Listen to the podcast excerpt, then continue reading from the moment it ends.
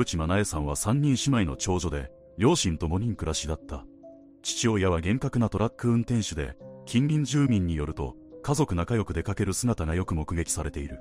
野口さんは子供の頃、空手少女で地元の大会で上位に入賞するほどだった。きちんと敬語も使える礼儀正しい子で、小学生の妹の面倒もよく見ていたという。だが、野口さんは高校をいちねんで中退してから変わっていく。服装がどんどん派手になり、ツイッターには次々と変わる交際男性の写真をアップしていた。そんな野口さんだが、あるホストとの出会いが人生を大きく狂わせてしまう。野口さんはそのホストに路上で客引きされ、すっかり舞い上がってしまった。その後、ホストが在籍するホストクラブに頻繁に通うようになり、生活がどんどん乱れていった。